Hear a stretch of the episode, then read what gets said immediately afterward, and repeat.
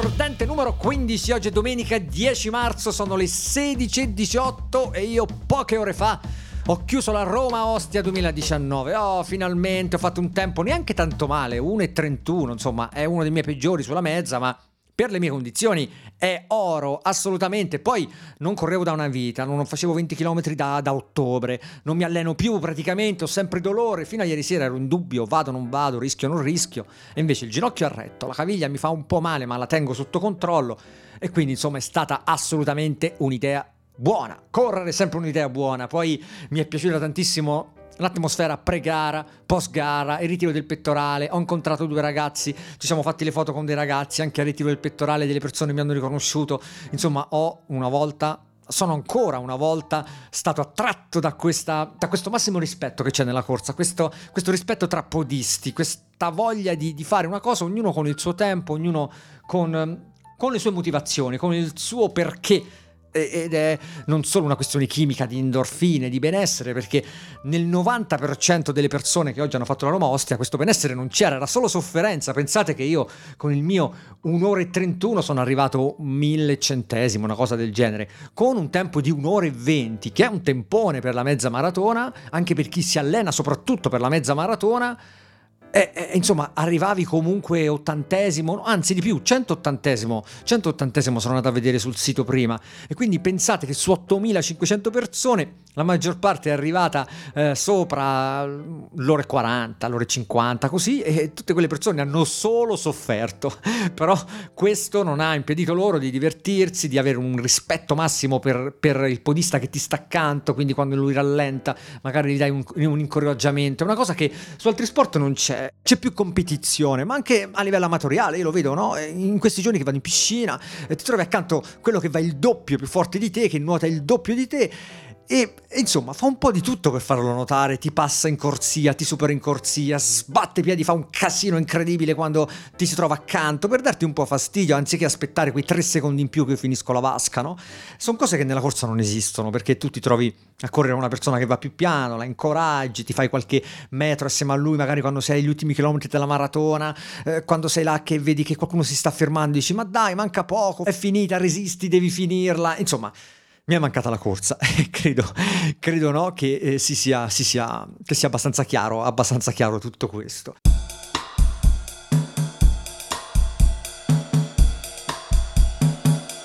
Così come mi è mancato parlare qua al podcast perché questa settimana a dire la verità volevo fare una puntata di, a, a, di, metà settimana, un mezzo mordente, però poi ho avuto, ho avuto, da fare altro, ho avuto tanto da leggere, tanto da, da raccogliere. E quindi è, è, probabilmente slittata la prossima settimana.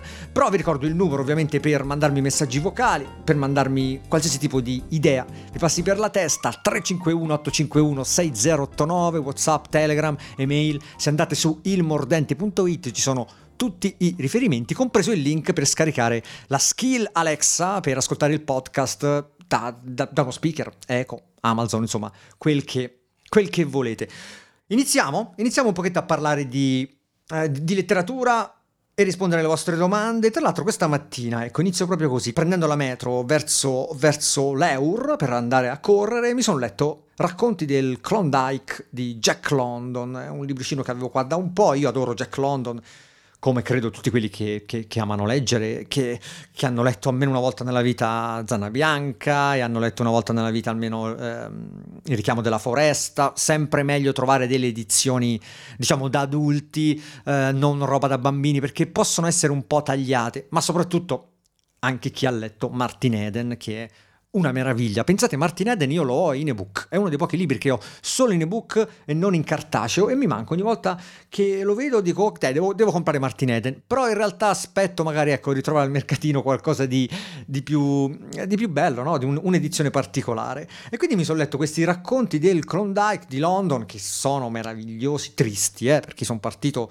questa mattina mi sono letto queste due o tre, due o tre racconti, all'andata ne ho letto uno, ho letto Farsi un fuoco, che poi è il suo, è il suo più, più, famoso probabilmente tra questi racconti, lui ne ha, scritto, ne ha, scritti più di 180, soprattutto nella parte finale della sua strana vita, strana vita, e, e, e questo Farsi un fuoco finisce male, insomma, no? finisce con la morte del protagonista, però dovete leggerlo al di là de- del, del finale, dovete leggerlo per come è scritto, per i temi che tratta. Eh, lui ha fatto veramente questa vita di, di frontiera, l'ha affrontata in, eh, da diversi punti di vista. Non solo Zana Bianca e Richiamo della Foresta sono dei libri meravigliosi, molto crudi, molto cattivi dal punto di vista proprio animalesco, eh, di quel tipo di, di vita là dovete leggerli, ripeto, se um, non pensate che siano delle cose da, da, adolescenti, da bambini addirittura, sono dei libri molto molto cruenti, però sono, sono bellissimi per chi ama la natura, per chi ama gli animali. E questi racconti del Klondike mi hanno un po' lasciato, insomma,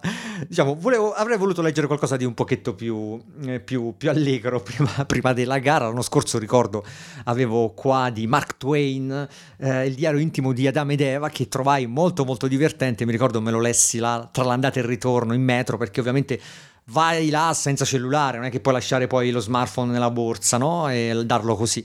E quindi ne approfitti per andare senza niente, ti porti un libro, ho visto diversa gente oggi sulla metro leggere, quindi anche la Roma Ostia, pensate, no? aiuta, un pochetto, aiuta un pochetto queste cose.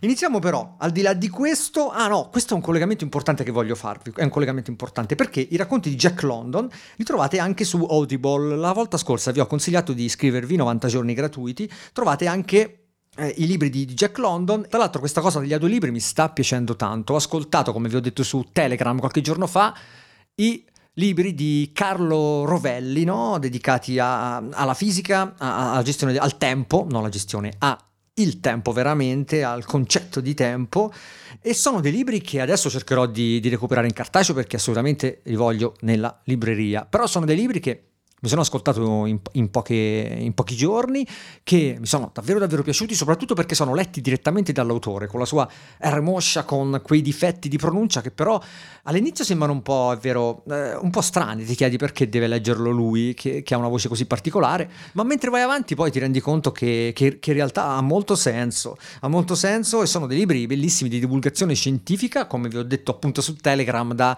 prendere prima di andare su quelli di Feynman, che sono un pochetto più, mm, eh, più, più specifici, più, più, settoriali, e magari passando ecco, anche da quelli di Bignami. Io ho letto I marziani siamo noi, ad esempio, che è un altro libro di divulgazione che... Eh, vi apre, vi, vi apre, la mente. Non so se, fa, se succede così anche a, anche a, voi, ma io quando leggo questi, questi libri eh, su, su, su, queste cose così più grandi di noi, veramente mi, mi, mi, metto in pace con il mondo, mi, mi tranquillizzano su tutto il resto, mi fanno pensare a quanto siano cavolate, no? tutte le, le, le, tempistiche, le scadenze, le piccole cosette che abbiamo noi tutti i giorni. E qua c'è l'ultimo capitolo, il capitolo 9, proprio del libro di Carlo Rovelli, eh, Sette lezioni eh, di fisica, il titolo simile, insomma, poi vi lascio tutti i riferimenti su ilmordente.it nel, nell'articolo abbinato a questa puntata Ecco là il capitolo 9 è davvero un inno a, all'essere umano, molto fisico ovviamente, dal punto di vista della fisica non c'è eh, spiritualità eh, religiosa, però è, è, è, un, è, una cosa davvero che, che mi mette in pace, in pace con il mondo, mi fa pensare che in fin dei conti la maggior parte delle nostre piccolezze, tutto probabilmente quel che mi porta a parlare in questo podcast è, una cavolata, è un, è un, nulla, è una cosa che si potrebbe benissimo cancellare da un momento all'altro e non cambierebbe nulla per nessuno. Però torniamo un attimo indietro, torniamo a ieri. Stavo andando alle poste, devo spedire qualcosa, ho visto un ragazzo per strada davanti alle poste di Piazza Bologna, qua a Roma, con una Olivetti per terra che stava scrivendo, circondato da libri, e un cartello davanti con scritto scrittore per strada. L'ho visto un attimo, sono andato alla posta, mentre facevo la fila ho cercato su Google scrittore per strada, è venuto fuori il suo sito, questo ragazzo si chiama Walter Lazzarin, è un ragazzo di Padova che era laureato, è laureato in economia aziendale in filosofia, è stato insegnante precario appunto di filosofia e storia e poi da ottobre 2015 ha deciso di mollare tutto e girare l'Italia per promuovere i suoi libri, ha scritto eh, diversi libri, ha partecipato anche ad una trasmissione tv su Rai 2 Dribbling, Dopo ne parleremo un attimo, ma insomma sono stato là, ho letto questo sito, sono uscito, poi l'ho, l'ho, salutato. Tra l'altro alle poste ero, mi ero imbattuto in un commesso acido che, che, che, che, mi aveva fatto pagare una spedizione più di quanto dovevo, insomma proprio il classico tipo stracido e stanco del proprio lavoro che stava là e se la prendeva con le povere persone che andavano alle poste, ma ci sta per carità. Poi tra l'altro ieri c'era sciopero, quindi c'era un monte di gente che stava là, queste persone che lavorano con il pubblico sono sempre, sempre eh, eh, soggette no? a, a, stress più, più, più, di noi che andiamo là. Vabbè, ma insomma, sono uscito un po' arrabbiato, mi sono messo a parlare con questo Walter e, e mi ha rimesso anche qua in pace con il mondo. Ho scambiato due parole, ho comprato un suo libro, la sua ultima raccolta di tautogrammi, 21 vicende vagamente vergognose. Sapete cosa sono i tautogrammi? Io non lo sapevo, l'ho letto ieri, ho anche una dedica, vedete? Mi ha lasciato una dedica qua sotto, ve ne leggo uno così capite. Questo è con la lettera A. Ancora adolescente, Aristotele, assieme ad altri alunni, aveva avuto accesso all'Accademia. Abbandonò Atene appena presa abbastanza. Ambiva ad arricchirsi accasandosi ad Atarneo, agglomerato asiatico. Adulto, arrivato all'apice, abitò altrove. Vi faccio un altro esempio, questa è solo una parte, eh, poi continua. Con la lettera E. Einstein era eccentrico ed eccitabile. Esaminando Estelle elaborò equivalenze elettromagnetiche, esplorando Ethel estrapolò equazioni elettrodinamiche. Avete capito? Sono dei, dei racconti, tutti che iniziano con parole di una specifica lettera, no? È molto difficile farli secondo me, lui poi là li recitava a memoria, li scriveva con quella Olivetti lettera 32 che aveva là, messa benissimo tra l'altro con i suoi nastri rossi eh, rosso e nero, me ne, ha, me ne ha lasciato uno qua con dedica ha un canale Instagram, ha un canale Facebook, Scrittore per Strada, il blog è scrittoreperstrada.blogspot.com, se andate là poi c'è una pagina che si chiama Dove quando mi trovi e sono indicate tutte le date no, previste e quindi magari potrebbe capitare anche nella vostra città o potete contattarlo, è, è, è una persona che ovviamente facendo questo lavoro si sta arricchendo parecchio eh, dal punto di vista umano, sta anche facendo delle, delle collaborazioni, racconta le sue storie insieme eh, ad altre persone, credo che siano un po' anche delle, no, dei gruppi di lettura, cose, cose varie, oltre all'insegnamento a dei bambini, insomma è una persona che, che se, se, trovate per strada non, non dovete lasciar perdere, dovete eh, incontrare, salutare e interagire, non solo per comprare un suo libro e magari fare, fare anche un favore alla sua ottima idea, coraggiosa idea, perché ok, tutti parliamo sempre del lavoro, dello stress, de- del voler cambiare noi stessi e lui, che è più giovane di me di due anni, lo ha fatto già parecchio tempo fa, infatti poi io anche ho parlato un po' a lui del podcast, delle cose e, e, insomma l'ho un po' invidiato, lo ammetto, perché dico ok, tu sei riuscito a fare quello che io ancora non sono riuscito a mettere, a mettere in piedi, per di più con una capacità di concentrazione incredibile, perché questo ragazzo veramente scriveva per strada con la sua lettera 32 e io sto qua e noi stiamo qua a farci mille no, problemi con gli editor eh, di mm, scrittura zen, con il computer, con internet staccato, cose varie. Lui in mezzo alla strada, concentrazione massima, stava là e scriveva. Ottima, ottima cosa. Allora, basta libri, basta letteratura, parliamo di tecnologia. Questa settimana quattro di voi mi hanno chiesto di approfondire il discorso relativo ai framework per la generazione di siti statici, no? Vi ho detto qualche tempo fa che ilmordente.it, riccardo.im ed altri siti che sto facendo sono siti statici, sono eh, ostati gratis su GitHub Pages e sono realizzati con il framework Hugo con l'H davanti. No? Se voi andate su gohugo.io io e cliccate su temi in alto, trovate anche un esempio di temi che sono già pronti per questo framework. Questi temi sono, vi danno un po' un'idea di quello che si può fare. Se scorrete un po' trovate anche quello del mordente che io poi ho un po' modificato. Sono tutti temi gratuiti, voi avete il codice, o meno, la maggior parte sono gratuiti, alcuni sono a pagamento. Comunque prendete il codice, lo, lo, mettete sul vostro computer e lavorate in locale. La cosa bella di questi framework di Ugo, ma ne ho, ce ne sono altri, ho scelto questo per comodità, è che vi crea in locale su Windows, su Linux, su Mac, come volete. Se andate sempre qua nella home ufficiale cliccate proprio nella home, c'è Quick Start, cliccate là e vi dice come installare. Step 1, install Hugo. Semplicissimo. E praticamente voi avete il vostro sito sul vostro PC. Una volta che avete fatto le modifiche, i, i, testi ad esempio si possono, le pagine si creano con il linguaggio Markdown, no? Quindi ad esempio io per il mordente.it voglio creare un nuovo podcast, creo questa nuova, che ne so, puntata 15, la scrivo con un editor di testo in locale eh, usando il linguaggio Markdown, quindi niente codice, niente codici strani, via dicendo, tutto molto semplice. E poi una volta che, che ho finito di farla, la, la carico, con, la carico su, su GitHub e sincronizzo questi file con la versione che ho qua in locale con la versione che è, che è online.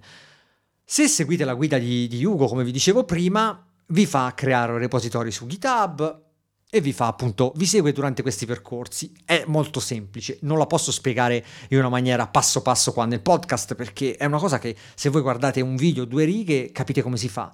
Eh, a voce è molto complicato. È una cosa che però richiede un po' di padronanza, non dico tanto con la riga, con la riga di comando, con queste cose qua, con gli strumenti, però dovete un pochetto sapere cos'è GitHub, un, do, un pochetto sapere cosa, cosa è il linguaggio HTML, queste queste cose qua, ma soprattutto dovete avere la mentalità giusta, che è quella che vi dicevo, di cui vi parlavo anche qualche puntata fa. Nel leggere la documentazione per capire queste cose, non cercate la guida per mettere questo qua, questo là. La guida pronta, ecco un ragazzo anche mi ha scritto, non trovo nessuna guida in italiano, ma lascia perdere, vai sul sito ufficiale, c'è il quick start, ti leggi quello, sono tre righe. Se non capisci l'inglese volendo, fai tasto destro su Chrome, traduci in italiano e un pochetto ti orienti, no? Insomma, poi se vuoi fare questa cosa qua, un po' devi, devi, non dico studiare, ma insomma capire un po' come funzionano e apprendere anche qualcosa di nuovo. Il risultato potrebbe essere davvero sorprendente perché una volta che voi avete caricato le pagine, io poi uso un altro servizio che si chiama Netlify, che fa tutto lui. Io in breve devo semplicemente caricare le pagine su GitHub come se fosse un FTP e poi lui pensa automaticamente alla costruzione di queste pagine, ovvero fa quello che Ugo farebbe in locale, perché se voi non avete questo ultimo passaggio, in breve una volta che avete compilato le vostre pagine dovete dare un comando che permetta ad Ugo di generare tutto il codice del vostro sito, ma compresa la sitemap, compresi gli RSS, compreso tutto. Tutto pronto da mettere poi dove volete, su Amazon, AWS ad esempio, come volete. Però se voi usate questo Netlify fa tutto lui, quindi voi dovete semplicemente caricare su, eh, su, su GitHub e poi ci pensa, ci pensa, lui. Anche qua, online, trovate tutte le guide, le quick start semplici, eleganti. Io poi ho anche un po', come nel caso di Riccardo IM, preso un template HTML che non è tra quelli già pronti e l'ho adattato a quello che dovevo fare. Nel mio caso, visto che si trattava di mettere online 5, 6, 7 pagine è stato molto semplice, chiaramente se dovete fare, se avete intenzione di sostituire del tutto WordPress e farvi veramente un blog e via dicendo, diventa più complicata, allora a quel punto dovete davvero seguire eh, le, le, funzionalità che vi dà eh, il, il framework. Vabbè, ma questo è un discorso più complicato. Diciamo che come base non, non, è un sostituto di un CMS, però per, vostra, per, il vostro podcast, per il vostro progetto personale potete fare tutto questo senza tirar fuori un euro. Dovete solo comprare il dominio se volete, se non volete usare i sottodomini che vi vengono dati da vari servizi. Un dominio costa 10 euro, 5 dollari, 10 dollari, dipende, e, e prendetelo almeno per un anno, così vi date anche un tocco di professionalità. Tra l'altro, Netlify fa anche la gestione HTTPS in una maniera automatica e quindi fa tutto lui. Non tirate fuori una lira, avete tutto pronto, imparate qualcosa di nuovo. Cosa c'è di meglio? Cosa c'è di meglio? A miei tempi per fare un sito bisognava pagare l'hosting, pagare eh, lo sviluppo, avere un database con WordPress che era una, una mazzata incredibile, sempre più pesante, con tanti plugin. Adesso un po' di programmazione, tutto questo santo cloud e via. Infine voglio rispondere al messaggio di Francesco De Rosa che mi ha scritto su, su Telegram un bel messaggio e mi chiede Buonasera Riccardo, ho ascoltato tutto il podcast, volevo farti complimenti, eccetera, eccetera. Grazie mille. Mi sono sempre trattenuto dal farlo e parla di suggerirmi dei cambiamenti. La mia domanda però è proprio questa. Come si fa a suggerire ad una persona di cambiare qualcosa in se stesso o nelle sue idee? Credo che questo sia maggiormente complicato quando il consiglio è disinteressato e puro. Molti potrebbero fraintendere, tu ci riesci benissimo, infatti grazie al tuo podcast ho ripreso a leggere la lettura. Ho già risposto in privato a Francesco, però mi piace anche qua dirlo a voi, eh, perché questa frase finale, soprattutto tu ci riesci benissimo, eh, mi ha un po' sorpreso perché io in realtà non sto cercando di correggere la vostra vita dandovi dei, dei consigli dicendovi dove sbagliate, però in realtà, eh, cioè non è, quello che, vor- che non è quello per cui parlo, ma è quello che in realtà esce forse. In effetti, ascoltando il podcast da, da, un certo punto di vista, potrebbe sembrare che io sto qua a giudicare le, le, la mia visione delle cose come, come una visione eh, unica, eh, buona, giusta rispetto a quella di altri che potrebbe essere vista in maniera invece sbagliata. Ma non, non, è questa la mia intenzione, sto semplicemente dicendo le cose, parlando di me, eh, cercando di essere il più, il più, sincero e il più rispettoso nei vostri confronti possibile. E quindi ragionando su quale è il motivo che mi porta poi a essere convincente, credo che sia semplicemente il fatto che me ne frego, che penso eh, di, di parlare in buona fede, sono sempre in buona fede, io sono il tipo di persona che è sempre in buona fede eh, non riesco a fare una cosa con, ehm, con un doppio senso, non riesco, eh, è proprio un limite anche nel lavoro, mi ha sempre dato problemi questa cosa. Io eh, se ho problemi con una persona semplicemente la ignoro, non, non, non ci parlo. Eh, se devo provare a risolvere un problema con quella persona, lo faccio parlandoci, cercando dando anzi, però sempre per scontato che c'è un legame tra di noi.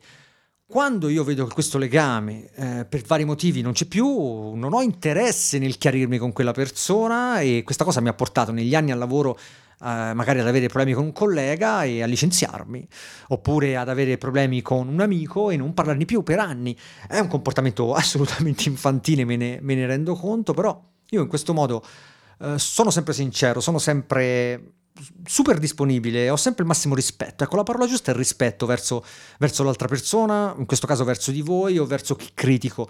Non è mai una questione personale, io non metto mai nulla sul personale quando dico qualcosa. Già che sono una persona che ha tanti, tanti problemi per la testa, no? che si fa tanti problemi, mi metto sempre nei panni degli altri e, e cerco sempre di, di capire, di vedere i problemi degli altri, quale potrebbe essere il motivo che porta quella persona ad essere così, eh, per quale motivo magari mi ha risposto male o si è comportato, ma se capisco invece che è un, semplicemente una ripicca, che è un, um, uno sfoggio di, della, della, propria personalità o uh, qualcosa di negativo come, non lo so, un atto di forza, un modo per... Uh, una ripicca, la ripicca è la parola giusta, ecco, allora a quel punto per me sei fuori, quindi non avrai mai più il mio appoggio, non avrai più quello che io, tipo, la mia persona, non avrai mai più la mia persona a disposizione. Quindi quello che posso suggerirti qua, proprio per rispondere a Francesco, è di fare lo stesso. Se devi dire qualcosa a una persona, un suggerimento, una cosa che tu credi sia semplicemente un suggerimento, anche come nel mio caso qua, volevi dirmi qualcosa su come migliorare il podcast, io non sto pensando, ma guarda questo che mi, mi, mi dice come fare il mio lavoro, mi dice come, come come comportarmi. In realtà questo rischio c'è, perché a volte capita che, che, magari dai un suggerimento a una persona che in realtà lo fa per lavoro e quindi ci ha già pensato. Io prima di dire ad un affermato fotografo o comunque una persona che io reputo un affermato fotografo, guarda, questo perché hai fatto così? Eh, penso sempre, ok, ci avrà ragionato, ci avrà pensato, si ha scritto questa parola, si è usato quest, questo eh, questo avverbio, se ha usato questa costruzione per dire un certo concetto, ci sarà un motivo e quindi magari evito. Però nel tuo caso sei in buona fede, stai parlando di una persona, cioè me, che ha appena iniziato a fare podcast e che si è detta super disponibile a ascoltare i suggerimenti, anzi che invoglia le persone a mandargli suggerimenti, ma magari messaggi vocali proprio di persona, no? Per migliorare questa cosa, semplicemente vai e applica questa tua eh, benevolenza Sempre, secondo me. Se poi mh, le persone non capiranno, il problema sarà loro. Con il tempo, con l'età, capirai che eh, le persone con le quali vai d'accordo saranno quelle che sono quelle che, che, ti capiranno. Assolutamente, da questo punto di vista sono, sono, sono sicuro, è un'idea che eh, ti mantiene alta la morale. E, ritorno qua anche su Se tremi sull'orlo, lettera un cercatore di sé, c'è lui che parla spesso, spesso di queste cose, vi leggo anche un passo che ho sottolineato, l'ho aperto a caso e l'ho trovato. Inseguite la vostra vita, non perdetela di vista, giratele continuamente intorno come fa un cane col calesse del suo padrone. Fate ciò che amate, sappiate qual è il vostro osso. Rosicchiatelo, seppellitelo, dissotterratelo e rosicchiatelo ancora. Non siate troppo morale, non siate semplicemente buono, siate buono per qualcosa. Quando bussate chiedete di vedere Dio, non i suoi servitori. E vabbè, con questa penso che si possa chiudere la puntata numero 15 del Mordente. Sono le 17.06. Vi ricordo il numero per contattarmi: 351 851 6089. Vediamo se questa settimana riuscirò a fare una puntata di mezzo come, come vi ho promesso, magari rispondendo a tutte le domande che mi sono lasciato indietro, a cui non ho risposto in questa puntata. Va bene, dai. È tutto, è tutto. Buona domenica, anzi buona settimana e grazie per avermi ascoltato.